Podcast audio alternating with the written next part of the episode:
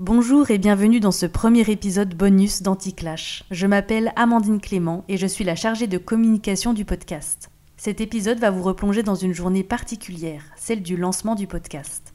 Ayant eu l'envie de créer un événement participatif ouvert à tous, Raphaël et Olivier, les créateurs de l'émission, ont organisé une journée 100% anti-clash à la Maison de la Conversation, samedi 25 mars 2023. Je vous laisse entrer dans les lieux et découvrir les différents temps forts de cette journée.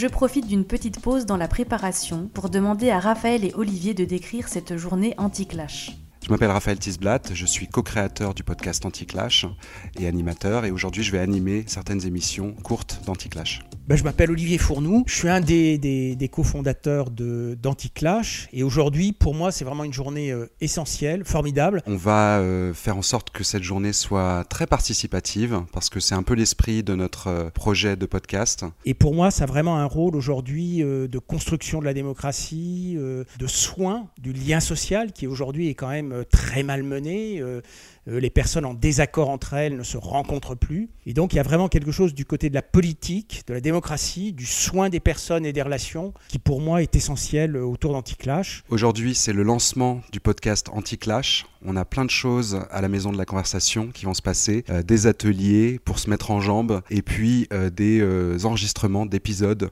longs et courts d'Anticlash avec les gens qui vont pouvoir se proposer pour intervenir dans, dans ces émissions. On a plein d'espaces de dialogue aussi. Le but, c'est de faire participer les gens, de leur faire réfléchir sur cette question voilà, de la culture du clash et comment on peut essayer de proposer autre chose, même sur les sujets chauds. Et puis ce soir, on aura donc le lancement officiel euh, avec le premier euh, épisode qui sera lancé et avec euh, les interventions de certaines, certaines personnes qui, sont qui ont participé à des enregistrements précédents et aussi des praticiens du dialogue. Voilà, on va échanger avec le public sur cette question-là de comment on peut avoir des conversations sereines, constructives, où on apprend les uns des autres, même quand on n'est pas d'accord. Aujourd'hui, je suis très heureux que voilà, on ait réuni plusieurs ateliers, des personnes qui travaillent à leur manière aussi à renouer le lien dans des sociétés de controverse qui nous ont rejoints pour cette demi-journée de lancement et j'en suis vraiment ravi.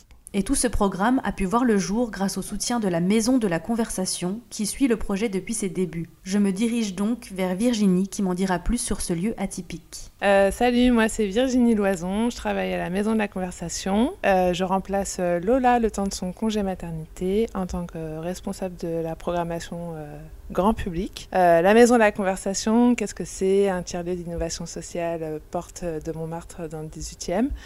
Euh, lieu qui fait du lien, lieu où euh, on rencontre des gens qu'on ne rencontrerait pas autrement. Pourquoi le lien entre Maison de la Conversation et euh, l'événement Anticlash aujourd'hui? C'est que nous, à la Maison de la Conversation, qu'est-ce qu'on aime? C'est les débats, les dialogues apaisés et surtout de permettre à tout le monde de pouvoir s'exprimer, de libérer les paroles, de pouvoir exprimer des opinions. Et même si des personnes ont des opinions qui peuvent être clivantes ou complètement opposées, ici à la Maison de la Conversation, on estime que justement, on peut le faire. Il est temps d'assister virtuellement au premier atelier de cette journée, le fameux Zigzag Zoom, créé par Olivier Fournou et Cyril Bombard. C'est un format qui s'appelle Zigzag Zoom et qui euh, est un format euh, égalitaire, c'est-à-dire qu'il y a trois personnes qui sont pour sur une question fermée qui sont pour, trois personnes qui sont contre, et les prises de parole sont très égalitaires, c'est-à-dire que les temps de parole sont maximum de 4 minutes chacune, et entre chaque prise de parole, il y a la possibilité de poser des questions très contrainte au niveau de temps, c'est-à-dire une minute de question, une minute de réponse. Les personnes qui y participent sont très heureuses de ce format parce que justement, d'une certaine façon, les grandes gueules qui parlent facilement, qui ne sont pas timides, n'ont pas plus d'avantages que les timides ou les personnes plus discrètes. Tout le monde a le même temps de parole et la même, du coup, euh, légitimité dans la prise de parole. Le sujet, c'est est-il légitime de bloquer le pays pour contrer une réforme? Alors on a trois personnes qui vont euh, argumenter la position oui, je vais vous demander de lever la main tous les trois. Et trois personnes qui vont argumenter la position non, je vais vous demander de lever la main tous les trois. C'est un fait du hasard. Les oui sont là, les non sont là. voilà.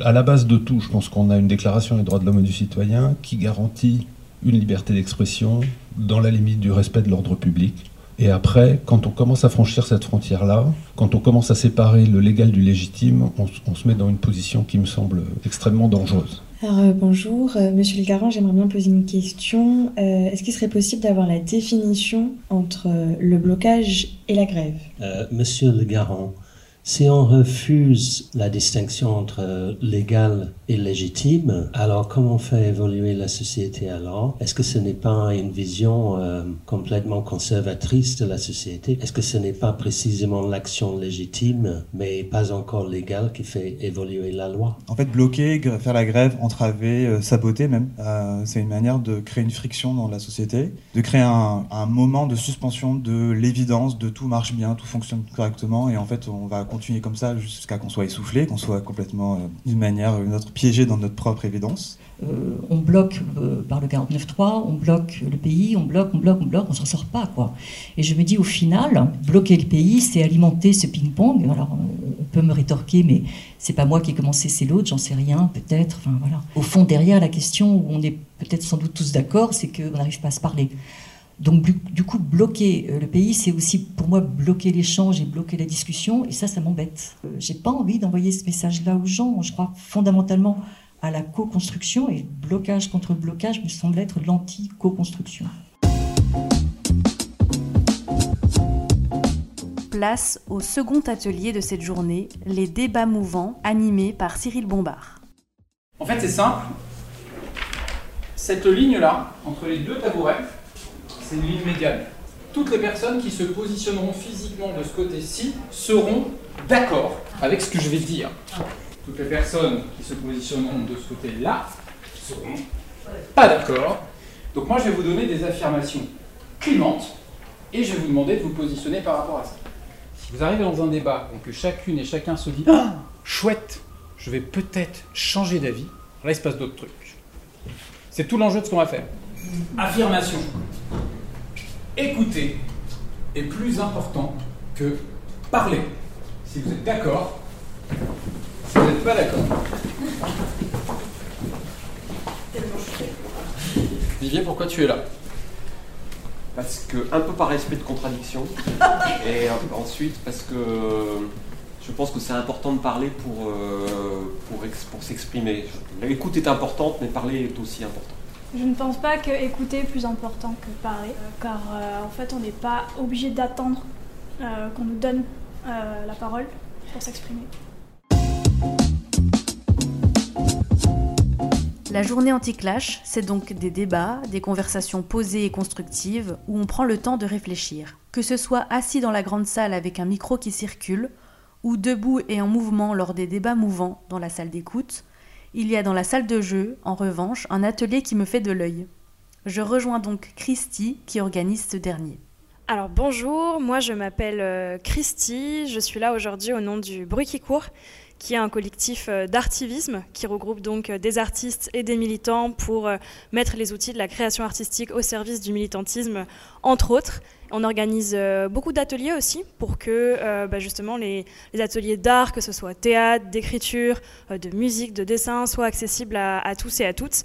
Et donc c'est l'objet de ma présence ici puisque je vais animer donc un atelier d'improvisation dans le cadre de l'événement Anti-Clash. Et du coup aujourd'hui on va travailler sur des notions qui sont essentielles pour un dialogue, un débat apaisé, telles que l'écoute, le fait d'accepter que notre vérité n'est pas forcément la vérité de tous, pour réussir voilà, à échanger euh, de, façon euh, constructive. On est sur scène, mettons, euh, l'impro prend un tournant de tout le monde va à la plage. Et en fait, on a une personne dans l'impro qui dit Bah non, moi je veux pas aller à la plage. C'est vraiment une situation qui peut arriver, euh, d'avoir une personne qui s'oppose totalement à une idée ou à une proposition, quelque chose qu'on veut faire. Et du coup, l'idée, ça va être bah, pour les personnes qui sont en cercle autour, d'essayer de trouver des solutions pour passer au-delà de cette, cette opposition à aller à la plage. Donc, il y a deux niveaux de, contre-proposition. Le niveau le plus facile, c'est d'essayer de comprendre la raison pour laquelle cette personne ne veut pas aller à la plage. Donc de la questionner, de lui dire bah, est-ce que c'est parce que euh, tu sais pas nager, est-ce que c'est parce que tu as froid dans l'eau, est-ce que c'est parce que, etc. Et du coup, au même titre que dans l'exercice précédent, entre chaque proposition, bah, la personne qui du coup est au milieu répond, et elle répond par le non, c'est pas pour ça, ou par le ah, oui, c'est pour ça. Et alors à ce moment-là, on passe à une nouvelle contre-proposition. Non, je ne veux pas travailler aujourd'hui.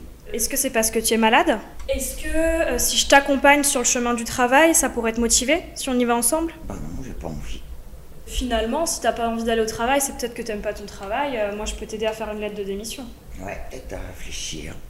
Du coup, euh, on fait ça à la fin de chaque atelier, c'est de se dire euh, bah, un peu euh, quelle, est votre pépite par rapport à l'atelier. Donc, qu'est-ce que vous avez vraiment aimé pendant cet atelier, que ce soit un exercice, que ce soit personnellement quelque chose sur lequel vous êtes particulièrement dépassé ou, ou autre? Et à l'inverse, le charbon. Donc c'est peut-être l'exercice ou la situation dans laquelle vous vous êtes senti un peu moins à l'aise ou quelque chose dans l'atelier au global avec lequel vous avez été moins, moins à l'aise. Je connaissais pas du tout l'exercice là du psychologue où on est trois à côté, assises euh, et on doit se créer un personnage. On fait évoluer l'histoire. J'ai trouvé ça très intelligent et ça fait travailler énormément l'écoute quoi. Même si c'est l'exercice de base du théâtre, on s'entraîne jamais assez à écouter les autres et cette journée en particulier avec Anticlash euh, a tout son sens avec cet atelier là. Et si je devais dire un charbon du coup, j'en ai pas. voilà. Alors Christine, on a participé toutes les deux à un cours d'impro où on devait s'écouter pour créer des personnages. Qu'est-ce que t'en as pensé? Et moi j'ai adoré, j'étais très contente euh, en plus de faire l'atelier avec toi et finalement ça a montré toute euh, l'importance en fait de l'écoute de l'autre et de la façon dont ça pouvait enrichir notre propre histoire, nos propres arguments. Et ce que je retiens en fait c'est que il est beaucoup plus riche d'écouter l'autre que de penser à ce qu'on va dire. Et vraiment ça nous nourrit. Et souvent, par le stress, par euh, plein de choses, on on le fait pas et on gagnerait à le faire. Et de même, l'exercice que j'ai adoré, c'est celui qui me fait aussi beaucoup travailler, c'est celui par lequel il faut commencer par oui, quoi que ce soit qu'on nous dise. Et là, le réflexe souvent, c'est oh non, oh non, et avec même avec bienveillance. Mais l'écoute de l'autre, du coup, n'est pas du tout la même. Et vraiment, j'adore cet atelier euh, tel qu'il est animé et il était très riche aujourd'hui. Et merci d'avoir euh, participé avec nous. C'était un bonheur que de te connaître. Pareil. Merci à toi. Merci beaucoup. Dans le couloir, il y a tout un affichage qui permet aux participants de répondre à des questions sur la thématique du clash. Par exemple, dîner de famille. Quelqu'un fait encore une remarque déplacée. Que faire? Ou encore, faut-il vraiment du clash pour faire du buzz? Je décide d'interroger quelques personnes à mon tour sur leur rapport au clash. Je m'appelle Fanny Bénard. C'est Raphaël qui m'a parlé de la journée parce que euh, moi je suis élue en fait dans le 18e arrondissement et je travaille sur les sujets de participation citoyenne et mon sujet de prédilection c'est justement les sujets de démocratie et dans la démocratie forcément on parle de débat, de clash beaucoup en ce moment. Euh, donc voilà, on avait euh, lié là-dessus et donc il m'a invité à venir ici aujourd'hui. Le clash c'est la... Tiens, il faudrait donner une, définition. C'est une forme de violence dans la discussion. Mais encore, c'est dur de dire qu'il y a discussion parce que souvent, quand il y a clash, il n'y a, pas de discussion. Donc c'est peut-être une forme de violence dans l'absence de discussion. Mm-hmm. Et en fait, en adoptant une posture beaucoup plus d'écoute, c'est-à-dire que si l'autre, il va dans le clash, c'est qu'il a soit un truc à défendre, soit euh, souvent plus euh, à l'intérieur une forme de...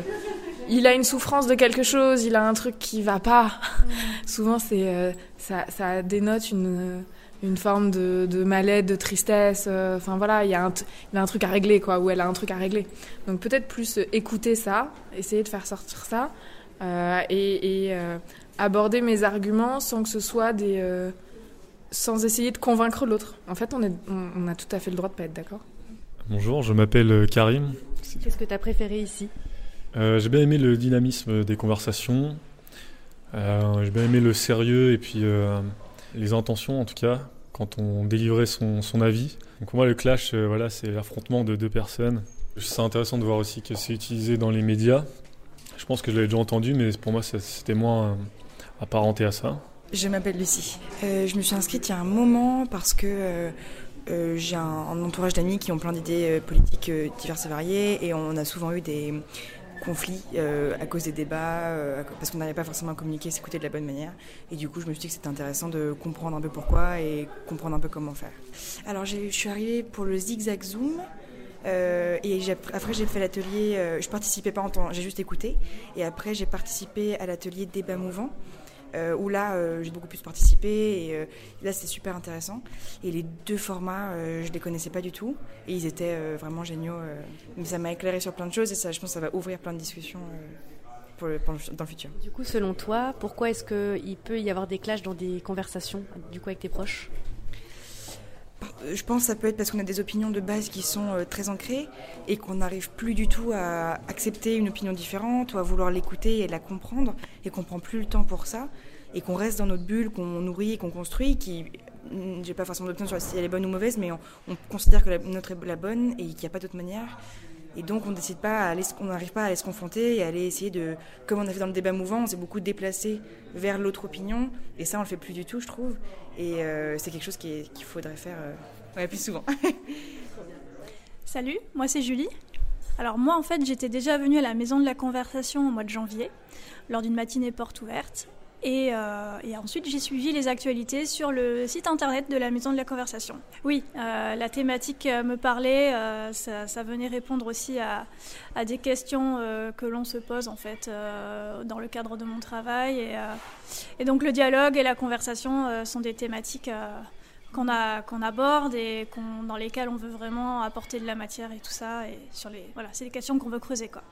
Est-ce que tu peux m'en dire un petit peu plus sur ton travail? Ouais. Euh, alors du coup, moi, je suis alternante euh, en char chargée de mission euh, dans une asso en fait, euh, qui s'appelle Demain nos enfants, qui est située à Paris dans le 20e arrondissement.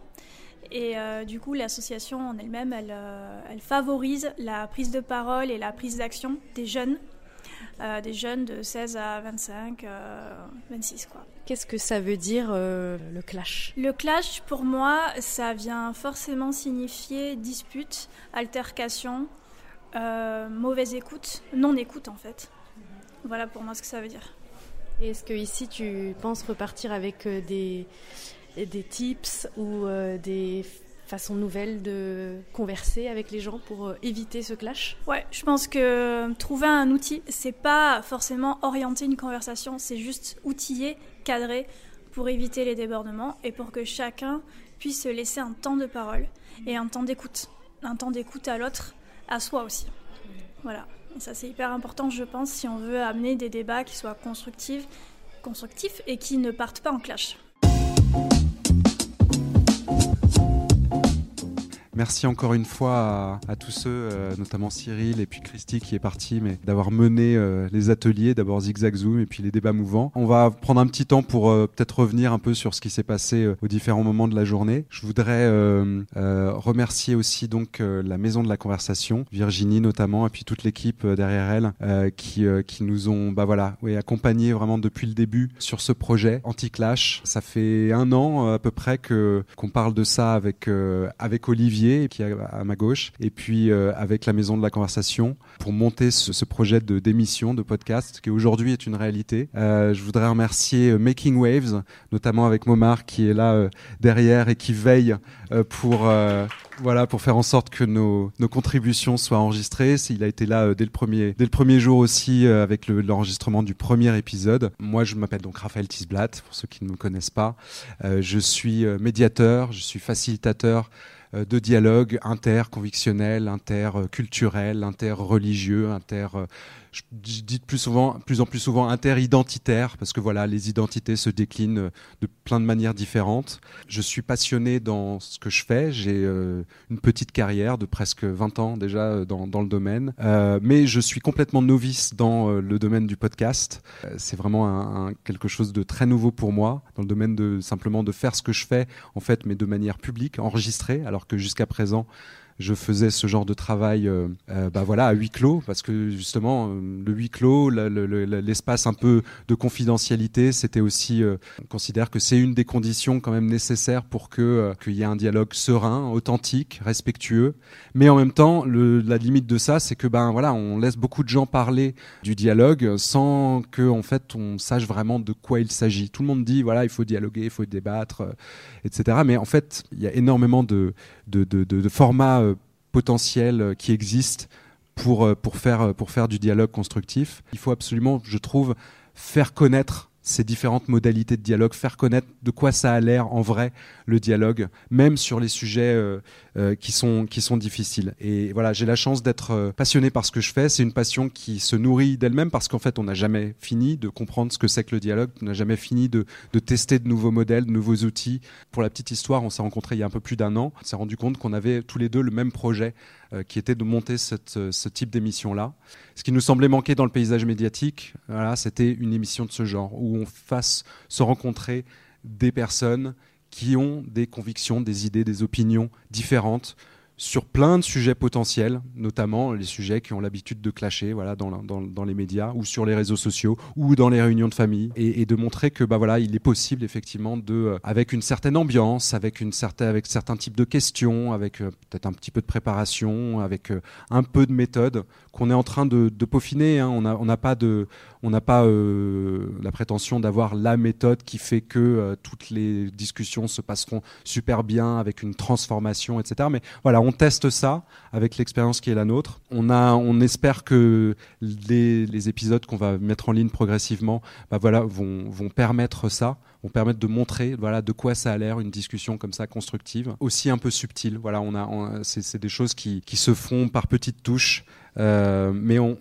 a, je pense qu'on a la fierté de dire que déjà, euh, dans les épisodes qu'on a enregistrés jusqu'à présent, on a, on a vu qu'on a réussi à provoquer une, euh, une, entente, écoute, pas une entente, parce que dans le sens, les gens n'étaient pas forcément d'accord, bien sûr, mais en tout cas une écoute, un respect, même des questions qui sont posées par les intervenants entre eux. C'est pas forcément les animateurs qui, qui gèrent tout tout seuls. voilà, déjà, ne serait-ce que ça, sur des sujets comme ça, ça nous a semblé être voilà, apporter un petit peu de valeur dans, dans notre tentative d'apporter un petit peu plus de, cohésion sociale, euh, d'entente, euh, malgré, malgré les différences. Je passe la parole à, Olivier. tout le travail invisible qui a lieu en amont des émissions est très important. C'est-à-dire que c'est d'abord très difficile de, convaincre les personnes de venir. On, reçoit beaucoup de, refus.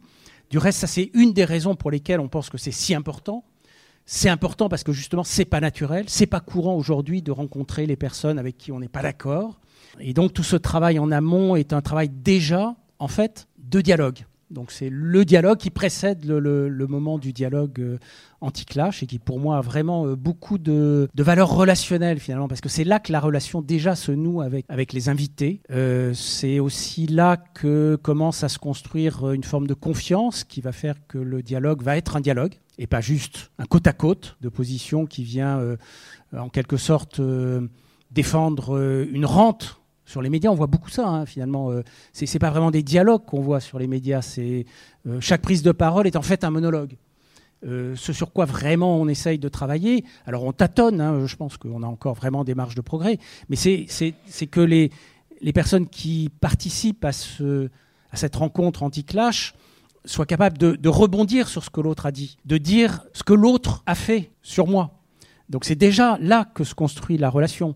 C'est la capacité, ce que Martine avait beaucoup fait euh, sur la laïcité euh, dans le deuxième épisode, la capacité, alors qu'elle venait défendre une position, de poser des questions à la place des animateurs, donc de poser des questions à la personne qu'elle avait en face. Donc ça, c'est déjà des actes qui pour nous sont extrêmement signifiants du, dialogue et qui se construisent. Euh, voilà, déjà en amont, euh, pendant, euh, et, quand ça se passe mal, mais là ça ne s'est jamais passé mal, mais quand ça, se passe, mal, aussi par des démarches de reconstruction. Donc l'éthique reconstructive, c'est avoir la capacité de dialoguer sur un dialogue qui s'est mal passé, c'est-à-dire d'essayer de comprendre pourquoi ça s'est mal passé. Une des idées de départ, c'est aussi euh, non pas de faire une critique des médias, parce que ce qui se passe sur les médias est intéressant, mais c'est peut-être de dire qu'il y a quelque chose de l'ordre du manque dans ce que nous offrent aujourd'hui euh, les médias, qui ne vont pas assez euh, du côté à mon avis, pour voilà, faire vivre la démocratie du côté du dialogue. Et l'évitement du dialogue, vraiment, les ressources sont infinies. C'est-à-dire que vous pouvez inviter à 7h50 un invité, et puis à 8h20 un autre invité, qui ne sont pas du tout d'accord entre eux, mais vous évitez, comme dans une pièce de boulevard, qu'ils se rencontrent ou qu'elles se rencontrent. Euh, l'autre évitement, c'est la suite de monologues. C'est-à-dire, oui, vous avez un plateau télé, mais c'est des suites de monologues qui n'articulent pas entre, elles. Un autre évitement du dialogue, c'est aussi que la pluralité des positions ne sont pas forcément invitées entièrement sur les plateaux télé ou les plateaux radio. Ce qu'on aime aussi, c'est qu'il y ait des non-spécialistes qui viennent, qui ne sont pas forcément invités sur les médias. Et que l'ensemble des positions puissent avoir euh, droit à la parole. Euh, et puis enfin, le dernier évitement, c'est le clash. Effectivement, quand il y a clash, il n'y a, plus, dialogue. Mais je vais faire taire ma passion et céder la parole à Amandine. Amandine qui a été, euh, qui a été euh, au moulin euh, aujourd'hui. Euh, bah alors rebonjour pour ceux que j'ai déjà croisés et interviewés. Donc moi c'est Amandine Clément. J'ai fait une, une école d'audiovisuel sur Paris en trois ans, spécialisation scénario. Et donc ce que j'aime faire c'est raconter des histoires. Euh, je vais bientôt travailler sur mon propre podcast qui s'appelle Bien à vous, qui parlera de recrutement, de bien-être au travail. Et à côté, j'ai déjà réalisé des documentaires, notamment sur l'adoption, puisque je suis moi-même adoptée du Vietnam. J'ai réalisé un documentaire sur le corps des femmes et j'ai initié une série sur les masculinités. Donc en fait, ce qui m'intéresse, c'est vraiment d'écouter les récits de vie, d'essayer de comprendre le monde dans lequel je vis. Et même si je suis assez mal à l'aise pour euh, prendre la parole, j'ai envie de le faire sur Anticlash parce que c'est, je trouve que c'est un espace qui est sain et dont on a besoin. Vous pouvez me retrouver si vous voulez sur euh, d'ailleurs en parlant du loup.net où j'ai mis tous mes documentaires. Cyril, tu veux donner un petit peu euh, un petit compte rendu de ce que bah, peut-être même du zigzag zoom qui a, qui a, eu lieu et puis aussi des débats mouvants. Je sais pas si tu là tu as été en, en qualité d'animateur. Euh, mais est-ce que tu veux donner un petit peu un retour euh, sur ce que tu as, perçu de cette journée? Euh, Une grosse intensité. En fait, ce que j'ai dit en arrivant, euh, ce que je vous ai dit tout à l'heure sur le débat mouvant, c'est que là, il y a le lancement anti-clash. Vous avez participé à des dialogues selon différents formats. Or, on ne le fait pas avec les bonnes personnes. Là. Nous toutes et tous qui sommes là aujourd'hui, on est là parce que le sujet nous intéresse. Mais même avec nous, il y a de quoi clasher, il y a de quoi être différent. Euh, ce qui était intéressant dans le, c'est ce que je leur ai dit en tour de clôture dans les débats mouvants, c'est que j'étais très touché euh, par ce qui s'est passé parce que c'est allé de plus en plus loin dans les émotions en fait, sur euh, des sujets pas très très simples. Hein, voilà, donc pour celles et ceux qui n'étaient pas là, je vais les redonner pour être dans le même ordre d'idée, mais je les ai fait partir d'un sujet qui était le suivant, volontairement posé comme ça. Écouter est plus important que parler. Alors c'est marrant parce que pour un milieu comme le nôtre, finalement, il n'y a pas eu beaucoup de clivage clairement. Et du coup, la, progression a été sur un mot, en fait, c'était euh, écouter est plus efficace que parler. Et là, par contre, c'est la clivé net, là. Et l'idée, c'était de, de montrer que sur chacun des sujets, euh, on peut se clasher soi-même, clairement. Donc déjà, c'est bien d'être euh, chacun en accord avec soi, mais il faut avoir identifié chez, chez chacun et chez chacune euh, sa propre position et c'est pas aussi évident que ça. Voilà, donc on a fait un, voyage pendant les débats mouvants sur euh, comment chacun se positionnait et j'ai terminé en rajoutant une donnée qui est importante pour moi, qui est euh, d'où est-ce qu'on parle. Donc certains ont déjà entendu parler de tête, cœur, euh, corps, généralement. Moi, je le mets sur tête, cœur, trip. Savoir qu'à un moment ou un autre, quand on échange les uns les unes avec les autres, et c'est ce qu'ils ont vécu, euh, on peut parler, mais si moi je parle avec ma tête à Jean-René qui est à côté de moi, avec lui dans ses tripes, on s'entendra jamais. Si moi je fais pas l'effort d'aller sur les tripes de Jean-René en disant, OK, c'est quoi qui est dans mes tripes à moi? Bienvenue dans tes tripes, voilà. Euh, à ce moment-là, on fera fera pas de dialogue en fait. On, en tout cas, ce sera plus difficile. Voilà. Par contre, si je fais cet effort-là ou que lui fait cet effort-là d'aller dans ma tête, à ce moment-là, il se passe quelque chose. Et donc, voilà, je vais, le résumer comme ça. Mais ils ont fait un, un voyage très touchant euh, à travers différents sujets. Ils ont terminé avec un truc qui les a emmenés super loin. J'ai adoré les regarder euh, là-dessus parce que moi, je suis facilitateur, je m'efface dans ces moments-là. Mon regard un peu sur le, sur le zigzag zoom. C'était chouette de le faire en présentiel de cette manière-là, parce que c'est mon 14e en présentiel, euh, mais dans des cadres différents. Et là, ce qui était intéressant, c'est grosso modo, vous ne connaissiez pas, vous ne connaissiez pas du tout qui allait dire oui, qui allait dire non, comme d'habitude. Mais là aussi, il y a eu un cheminement. Et j'ai parlé dans le tour de clôture, pour celles et ceux qui étaient là, d'agrégation en fait. Petit à petit, oui. Je rappelle, hein, pour ceux qui n'étaient pas là, donc le zigzag zoom, c'était donc au début de l'après-midi. On a eu, on a presque passé deux heures sur le sujet est-il légitime de bloquer le pays pour contrer une réforme? Et donc il y a eu des partisans du, de dire oui, c'est légitime, et d'autres disant non, ce n'est pas légitime. Et dans le retour, c'est l'agrégation, c'est-à-dire que poser comme tel un outil de dialogue permet, c'est ce que disait Olivier tout à l'heure, de se servir de la position de l'autre pour avancer ensemble en fait. Et on est parti de positions qui se sont enrichies au fur et à mesure, et ça a été souligné par un certain nombre de participants et de participantes. Les questions avaient un rôle clé. Il y a celui ou celle qui parle, et il y a celui ou celle qui questionne. Voilà. Et celle ou celui qui questionne fait avancer le, le dialogue. S'il n'a pas la possibilité de le faire, je trouve que le dialogue n'avance pas. Très clairement. Nous accueillons dans notre groupe là ce soir deux anti-clasheurs, c'est-à-dire deux personnes qui ont euh, accepté euh, de nous rejoindre dans cette aventure. Donc euh, Martine Cohen et Samy Biazoni. bonsoir à tous. Samy Biazoni, anti-clasheur sur le thème de l'écriture inclusive. Je suis ravi de, de, vous rejoindre ce soir et je tiens à, à vous féliciter tous les deux pour cette, cette démarche que je vois aujourd'hui aboutir. Euh, c'est assez merveilleux. C'est ces projets qui sont un peu utopistes finalement euh, au départ et, qui se concrétisent malgré tout parce que en fait, ils ne sont pas tant que ça. Avec un peu de bonne volonté, on, parvient à réaliser certaines utopies. Et je pense qu'on en a ce soir une, plutôt une belle illustration. Alors, moi, je suis plutôt coutumier de ce type de ce type d'exercice, mais pas de la manière dont vous l'avez mené. tout à l'heure, je, je, voyais une affiche que je n'avais pas notée parce que je suis déjà venu en ces lieux débat contre dialogue. Euh, effectivement, moi j'ai plutôt l'habitude du débat. Il y a plusieurs débats. Il faudrait écrire débat avec un S. Il y a des débats courtois, des débats passionnés et des non-débats. En fait, il y a beaucoup de non-débats. Je fais un peu de télé, d'intervention télé. Puis je refuse toujours ce que j'appelle les non-débats. Cyril Hanouna euh, m'a proposé chez Jean-Marc Morandini, non pas parce que j'estime que leur travail n'est pas digne euh, d'une présence, mais simplement parce que nous ne sommes pas dans le débat. Euh, et alors, inutile de dire qu'on est encore très très loin du dialogue. Effectivement, on est dans la juxtaposition des points de vue, on est dans la parallélisation euh, du discours, et ça, cela me semble pas digne finalement d'être mené. Finalement, on enterre quelque part un peu la raison, euh, on enterre la progression démocratique lorsqu'on fait ça, et, je m'en tiens plutôt éloigné. Et lorsque vous m'avez contacté en disant on lance un, podcast, ce podcast n'existe pas, mais on va vous expliquer notre démarche, et effectivement de manière assez didactique. Euh, en tout cas, vous l'étiez dans votre présentation. Euh, j'ai assez vite compris que vous aviez une démarche à la fois sincère et puis assez différente de, ce que l'on nous propose habituellement. Et c'est ce qui m'a plutôt séduit. J'ai publié un essai euh, fin septembre sur la question de la promotion de la langue française.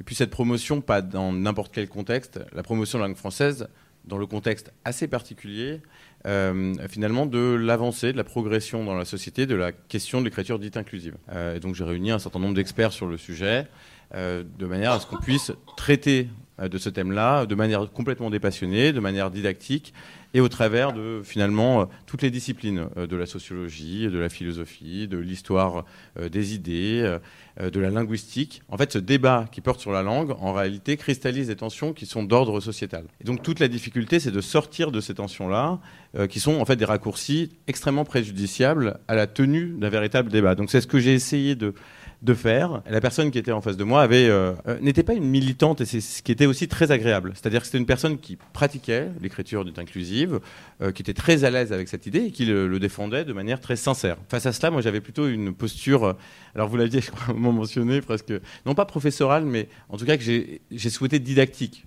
finalement pour essayer de laisser de côté tous les éléments euh, passionnels relatifs à ce débat-là, parce qu'il y a beaucoup de déterminants techniques lorsqu'on traite de cette question-là. Et le dialogue permet de prendre le temps euh, de l'explication. Martine Cohen, anticlasheuse sur le thème de la laïcité.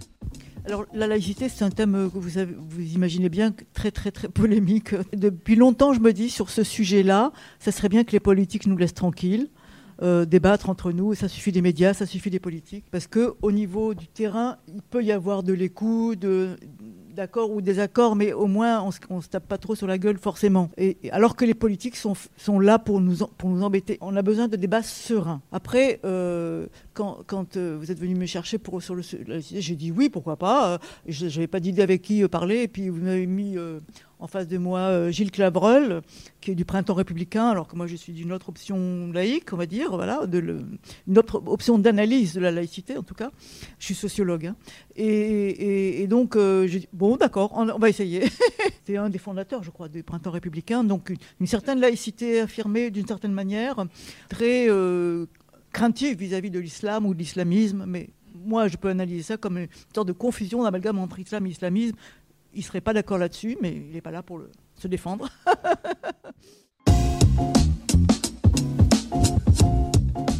Fanny Bénard, adjointe au maire du 18e arrondissement en charge de la participation citoyenne. Euh, déjà, euh, merci de m'inviter et Anticlash est vraiment... Euh, enfin, ce que vous portez dans la sphère médiatique, c'est ce que j'essaie de porter dans la sphère politique.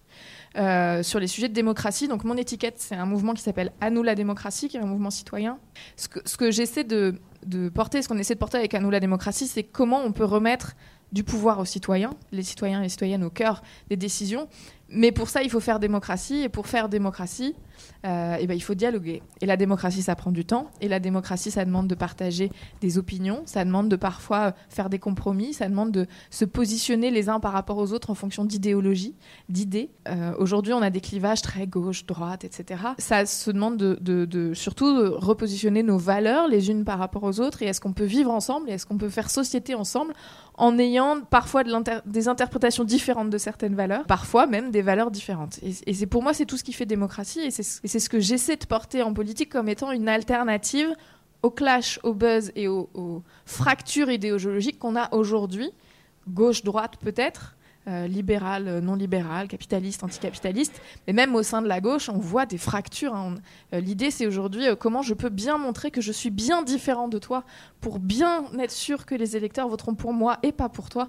Et ça, c'est pour moi ce qui m'a beaucoup choqué quand je suis entrée en politique et ce qui continue de me choquer aujourd'hui, c'est que même quand on est censé partager les mêmes valeurs, on ne sait plus dialoguer ensemble. Et donc, c'est ce que j'essaie de faire modestement dans le 18e arrondissement, c'est de se dire notamment via les conseils de quartier, puisque dans ma délégation, il y a les conseils de quartier, euh, c'est ce qui se cache derrière participation citoyenne, de mettre en face, alors je vais être sur des sujets très terre à terre, hein, mais des gens qui veulent des bancs dans la rue et des gens qui veulent pas des bancs dans la rue parce que les gens s'assoient dessus la nuit et que ça fait du bruit. Concrètement, comment on trouve une solution à ça en tant qu'élu De dire on les met ou on les met pas ces foutus bancs dans la rue? Et on est au-delà de positionnement idéologique droite, gauche, de, société. On est sur c'est des choses potentiellement très concrètes. Pour faire ce dialogue-là, ça demande du temps, du temps qu'on n'a pas, du temps qu'on n'a plus euh, aujourd'hui politiquement, du temps qu'on n'a pas médiatiquement puisque tout doit aller très vite. Et, je trouve que cette initiative de dire bah, mettons-nous autour de de micro et parlons ensemble de sujets qui sont très clivants encore plus clivants que mes bancs dans la rue, euh, et, voyons si on peut faire société ensemble, et voyons si on peut juste, ne serait-ce qu'un moment, s'écouter, et peut-être parfois changer d'avis. Donc en tout cas, c'est le message que j'essaie moi de porter politiquement, et c'est pour ça que je me retrouve, euh, enfin quand tu m'en as parlé, complètement dans, dans, ce que porte Anticlash. Et sachez que c'est difficile parce qu'aujourd'hui, quand on est politique, on nous apprend à être bien euh, droit sur nos valeurs, on n'a pas le droit de dévier, on n'a pas le droit de dire qu'on est d'accord avec le, euh, le conseiller d'opposition, parce que vous vous rendez compte, c'est de l'opposition. On nous dit que la politique, c'est du rapport de force, et même entre nous, c'est du rapport de force. Donc il faut crier plus fort que l'élu en face de soi pour avoir raison. Or, on se rend compte dans la vraie vie que ça, c'est ceux qu'on voit à la télé, mais que ceux qui font des choses, c'est en général ceux qui vont essayer d'aller négocier avec l'élu d'à côté, qui n'est pas forcément du même parti, euh, ou pas forcément du même bord. Et c'est là qu'on réussit à mettre des bancs dans la rue, à construire des beaux projets, etc. C'est tous ceux qui travaillent dans l'ombre, à pas forcément parler très fort, mais en tout cas essayer de faire du compromis et essayer de se mettre d'accord. Mais on est aujourd'hui vraiment dans une formation politique de rapport de force, de je dois crier plus fort, de je dois montrer que c'est moi le meilleur, etc. Et pour résumer tout ça et finir, parce que c'est une des luttes pour lesquelles je, m'engage le plus, euh, en gros, tout ça, ça se résume à la domination et la violence. C'est-à-dire, je veux montrer que je suis au-dessus de toi, et en général, je vais le faire violemment. Et pour moi, tout ça, ça s'appelle le patriarcat. Benjamin Mathieu, journaliste à Radio France et cofondateur du média coopératif et citoyen Le Moment. Je travaillais jusque très récemment comme journaliste politique à France Info, donc radio d'info en continu, euh, qui est un, de nos mots de, la démocratie, les chaînes d'information continue. Euh, France Info a 35 ans, je crois, mais c'était une radio à l'époque. C'était révolutionnaire quand ça a été créé, que ça a été apporté en France, sur la modèle américain. Donc déjà, c'était de la radio et pas de la télé, donc il n'y avait pas d'image. Mais surtout, ça permettait de donner euh, bah, un concentré d'infos euh, quand vous le vouliez, à n'importe quel moment de la journée, et surtout de pouvoir être très réactif. J'ai pris mes distances euh, après plusieurs années d'exercice de, de, journaliste politique et de justement être dans, ce, dans cette incapacité à avoir vraiment du fond dans les sujets c'est un vrai problème. en tout cas, ce projet anti-clash, je le trouve vraiment très intéressant. J'espère, moi, de mon côté, essayer de faire aussi, de favoriser des débats, du temps long dans mes émissions. Euh, c'est ce que j'essaie en tout cas de faire. Euh, les questions de démocratie font partie. Après, on en avait discuté quand on s'est rencontrés, Raphaël. Moi, j'ai un petit, euh, un petit biais, une question du coup que je peux vous soumettre. Pour moi, toutes les, les points de vue ne se valent pas. Pourquoi? Moi, je suis journaliste et je me base sur des faits. Et c'est-à-dire ce qui n'est pas vérifié n'est pas, un, comment dire, n'est pas par exemple sur les vaccins, bah, ça me poserait vraiment, j'ai hâte de l'écouter d'ailleurs cet épisode, mais euh, ça me, vraiment ça me poserait un problème d'écouter un anti-vax s'il n'est pas challengé entre guillemets sur, ça, peut se faire de façon très, très correcte, il n'y a aucun problème, mais qu'en gros, euh, il y a des choses qui sont démontrées par la science, par les faits, et que j'ai du mal à comprendre Euh, la discussion pour moi, ça peut pas être euh, sur n'importe quoi. Faut un encadrement. Déjà, il y a des, des propos qui ne peuvent pas être euh, admis parce qu'ils sont hors la loi. Par exemple, les propos racistes ou antisémites, bah, c'est hors la loi, c'est comme ça. Donc on peut pas, on peut pas les admettre. Après, on peut discuter avec un antisémite pour essayer de comprendre pourquoi il est antisémite. Mais euh, c'est particulier quand même déjà. On rentre dans un, dans un, dans un dialogue particulier. Et donc pareil sur les questions de, euh, voilà, il y a tellement de fausses informations qui circulent sur les réseaux sociaux. C'est un puissant fond, hein, clairement, hein, pour les journalistes de- d'essayer de, démontrer euh, qui est vrai, ce qui est faux. Du coup, euh, voilà, c'était mon petit biais. On en avait discuté tous les deux. Et ce que j'aime bien dans ce projet, c'est qu'il est très ouvert sur les dialogues. Moi, j'ai pas de, j'ai pas de, comment de religion là-dessus. C'est-à-dire que euh, si vous me démontrez que j'ai tort, je l'accepterai euh, bien volontiers. Ça fait partie des choses qui sont écrites là. J'essaie de les respecter. Ça, mérite effectivement une, grosse discussion. Ça m'a beaucoup fait réfléchir ce que tu, ce que tu avais dit effectivement l'autre jour sur est-ce que tous les points de vue se valent? Est-ce qu'on peut effectivement, en tout cas, euh, faire une émission en donnant de la voix à tous les points de vue, sans forcément faire du euh, du euh, debunking ou du euh, décodage ou du, euh, du check, etc. d'informations C'est une vraie question. En fait, moi, ce que je trouve intéressant là dans ce projet de podcast, c'est de dire aux gens qu'ils ne sont pas seulement des enveloppes dans des urnes, ils sont surtout des citoyens avec une carte d'identité et qu'ils ont le droit de s'exprimer, ils ont le droit de prendre la parole et ils peuvent faire des choses. Et c'est ça en fait qui pour moi est important pour recentrer le- la parole là sur le, dialogue. Si on, on réinstaure pas le dialogue, si on permet pas aux gens de prendre confiance en eux, de s'exprimer. On sera toujours malheureusement dans ces rapports de force à en dire non moi je suis pas content, moi je suis pas d'accord, ah ouais mais c'est comme ça et c'est pas autrement. Moi, ce qui me frappe, c'est que les, les règles du débat médiatique qui fait de l'audience sont tout à fait opposées aux règles de la conversation qui va vers un consensus et vers la négociation. Et il y a une prime au clivage dans la sphère médiatique qu'on constate pour le moment, jusqu'à ce que les gens euh, s'en lassent. Peut-être, mon grand espoir, c'est que les gens s'en lassent, d'autant plus qu'on arrive dans l'outrance. On l'a vu dans les débats à l'Assemblée, euh, on n'est plus dans le clash, on est dans l'outrance. J'espère qu'il y a une partie de l'opinion, de plus en plus, qui va simplement s'en lasser parce que c'est répétitif et que c'est plus très intéressant. Donc euh, c'est pour ça que vos initiatives sont intéressantes parce qu'elles peuvent euh, prendre la place progressivement de ceux dont les gens vont se lasser. Bon, c'est une vision optimiste, mais on a bien le droit. Oui, une histoire qui va un, petit peu à, l'encontre des idées reçues. Euh, alors, je vais citer de tête. C'est un journaliste qui voulait proposer à des médias, des journaux, euh, des idées positives pour le vivre ensemble et la planète, etc. Quand elle allait démarcher plusieurs journaux. Finalement, Libération lui a dit oui. Bon, enfin. C'est bien gentil votre idée bisounours là, mais ça fait pas vent. Donc on va vous donner un jour de moindre tirage dans l'année entre Noël et le jour de l'an. Et donc, il a sorti le Libé des idées positives, etc. Surprise générale, ce journal, ce numéro de Libé a été la meilleure vente de l'année. Donc, quelquefois, il y a aussi cette habitude de se dire le clash fait du buzz, fait de la pub, fait vendre, etc. Il en faut. Et, et puis, en fait, euh, bah, pas forcément. Donc, je vous souhaite bonne chance. Et, voilà, ça s'appelle Spark News, Christian de Boisrodon. Euh, c'est une journée par an, mais maintenant il y a, plus, il y a plein d'autres médias que Libération. Il y a Ouest France.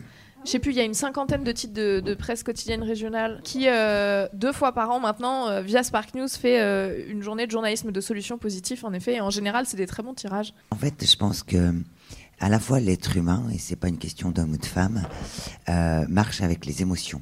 Et à la fois en ce moment, dans notre période, les gens ont besoin de beaucoup d'espoir parce que on est dans un monde complètement incertain. Ça, ça fait perdre beaucoup de repères. Je dirais pas tous, mais en tout cas beaucoup. Et du coup, les gens ont besoin de se raccrocher à quelque chose. Et moi, c'est ce que je sens assez profondément euh, autour de moi, avec euh, des gens qui ont envie de voir euh, des choses chouettes. Parce que on nous dit euh, la planète va s'écrouler. Enfin voilà. Enfin, rien n'est bien, rien ne va. Euh, bon, là, en plus, on se rajoute un petit peu d'inflation, etc. Et donc, euh, les solutions positives et construire quelque chose, c'est voilà, ça donne de la perspective. De toute façon, nous, êtres humains, on ne sait pas vivre sans perspective. Si quelqu'un n'a aucun projet, il tombe. Donc, le fait d'avoir des perspectives, des projections autres qu'un effondrement euh, un peu de partout, une guerre, ce qu'on veut, c'est en fait, ça va très bien aussi pour les cerveaux. Les, les deux lieux conviennent. Tout est complémentaire. Moi, je me posais une question par rapport à toutes les personnes qui sont dans le secteur médiatique, les personnes très médiatisées, Euh, bon, on va dire que je fais encore une fixette, mais euh, je vais parler de Pascal Pro. Euh, si, par exemple, des personnes comme Pascal Pro, Elisabeth Lévy, et Elisabeth Lévy, pardon, on les interrogeait dans un environnement autre que le leur, c'est-à-dire si on coupait les caméras, les micros, qu'on juste on les invitait boire un café, est-ce qu'ils seraient aussi démonstratifs à, à, crier autant qu'ils le font sur les plateaux? Voilà, moi, c'est une question que je me pose. Avec À nous la démocratie, on a fait un débat ici sur le crack, et notamment sur. Alors, on a appelé ça les salles de shoot, mais politiquement, ça s'appelle les salles de consommation à moindre risque. Et on a fait venir un conseiller de Paris de droite qui s'appelle Aurélien Véron, qui. Alors, lisez son compte Twitter, c'est quand même le roi du clash, de saccage Paris, de anti-Hidalgo, etc. Et à la fin de ce débat-là, et vous avez le compte-rendu sur le site d'Anou la démocratie, il était presque pour les salles de consommation à moindre risque. En tout cas, il était on avait eu une discussion euh, hyper calme, donc sans caméra. On était une vingtaine ici dans cette salle de la maison de la conversation. Et, en fait, d'une douceur et d'une écoute euh, hallucinante. Donc, oui, il y a quand même un sujet personnage politique, personnage public, qui fait que quand tu es dans un milieu un peu différent, en tout cas, moi j'avais été super surprise. Euh, il était en, face de notamment du gestionnaire de la salle de la Riboisière, euh, d'un, collectif de, policiers pour la dépénalisation du cannabis. et, franchement, une écoute, une capacité à débattre, euh, moi j'étais euh, hallucinée. Donc je pense que c'est possible. On se rend compte très souvent, enfin moi je me suis souvent rendu compte qu'effectivement, et d'ailleurs on l'a vu aussi même dans les épisodes d'Anticlash qu'on a déjà enregistrés, on a l'impression que quand on aborde un sujet avec des personnes comme ça en désaccord, que ça va être forcément à couteau tiré, que ça va être forcément euh, très très extrême. Et en fait, bien souvent quand même, notamment parce qu'on met des gens en face à face, ça, vraiment, j'insiste beaucoup là-dessus. La raison pour laquelle le clash se développe énormément aussi, c'est parce qu'on tweet, parce qu'on fait des posts, parce qu'on fait. Et puis il y bon, il y a les tribunes aussi dans les journaux, que ça, tout ça existe depuis longtemps, mais, mais notamment avec les réseaux sociaux, on communique. Alors dans mon jargon, on dit on communique de manière asynchrone. C'est-à-dire qu'on n'est pas l'un en face de l'autre et on n'est pas à dialoguer euh, euh, en live. Donc, euh, je balance quelque chose, puis on verra bien ce qui se passe. Mais je balance parce que j'ai pas, sur le moment, la peur, l'appréhension, le, surmoi, en quelque sorte, qui va me dire ah, attention, on va pas faire dire n'importe quoi parce que peut-être qu'il va, je vais m'en prendre une dans la tête. voilà, on lâche complètement les on se lâche complètement, voilà, euh, euh, sur les réseaux. Et c'est une culture qui est vraiment en train de se, de se développer. Quand on prend, et ça j'ai tellement d'exemples là-dessus, quand on prend le temps de se dire, allez, on va se mettre en face à face, on va en dialoguer, enfin on va en dialoguer, on va en parler, même pas, même pas dialogue, on va juste, dites ce que vous avez à dire, mais vous êtes en face à face, et on a quand même, on met en place une atmosphère qui fait que bah oui, bon bah voilà, on n'est on pas des, des, comment dire, des toréadors quoi, enfin on, on, cherche pas ça, on le montre qu'on cherche pas ça, mais on veut quand même un dialogue, une discussion constructive, authentique, vraiment authentique, et aussi respectueuse eh ben, on se rend compte qu'en fait, non, les gens sont pas forcément, vont pas forcément partir dans les extrêmes, vont pas forcément partir dans la confrontation euh, euh, dure. On, crée l'espace pour qu'il y ait de la subtilité, effectivement. Et pour répondre aussi à la, question sur le, travail de recherche, moi, je veux juste citer euh, plusieurs recherches qui ont été faites récemment,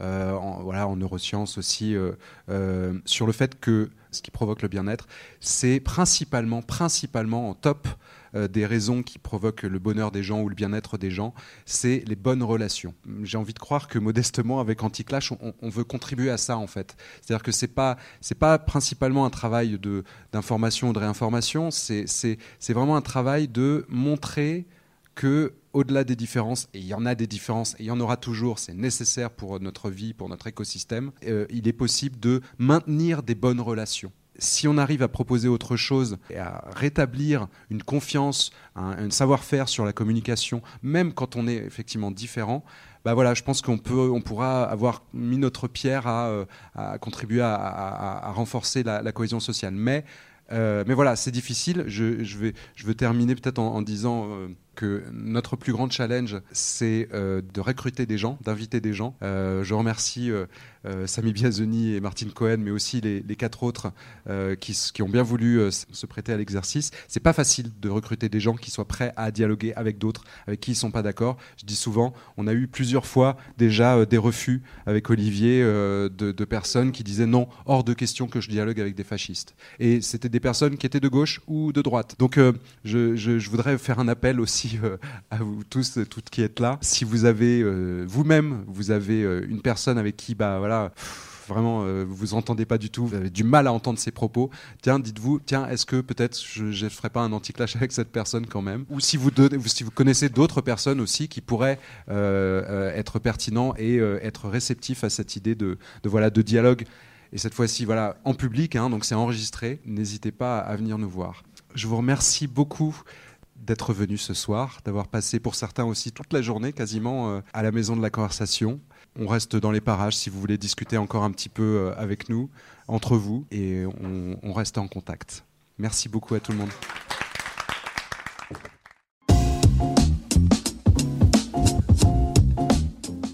Merci d'avoir écouté cet épisode bonus d'Anticlash. Si ça n'est pas encore fait, vous pouvez nous suivre sur nos réseaux sociaux, Facebook, Instagram, LinkedIn et notre site web anticlash.com. Et si vous avez envie de prendre la parole lors d'une émission, envoyez-nous un message à l'adresse suivante contact@anticlash.com.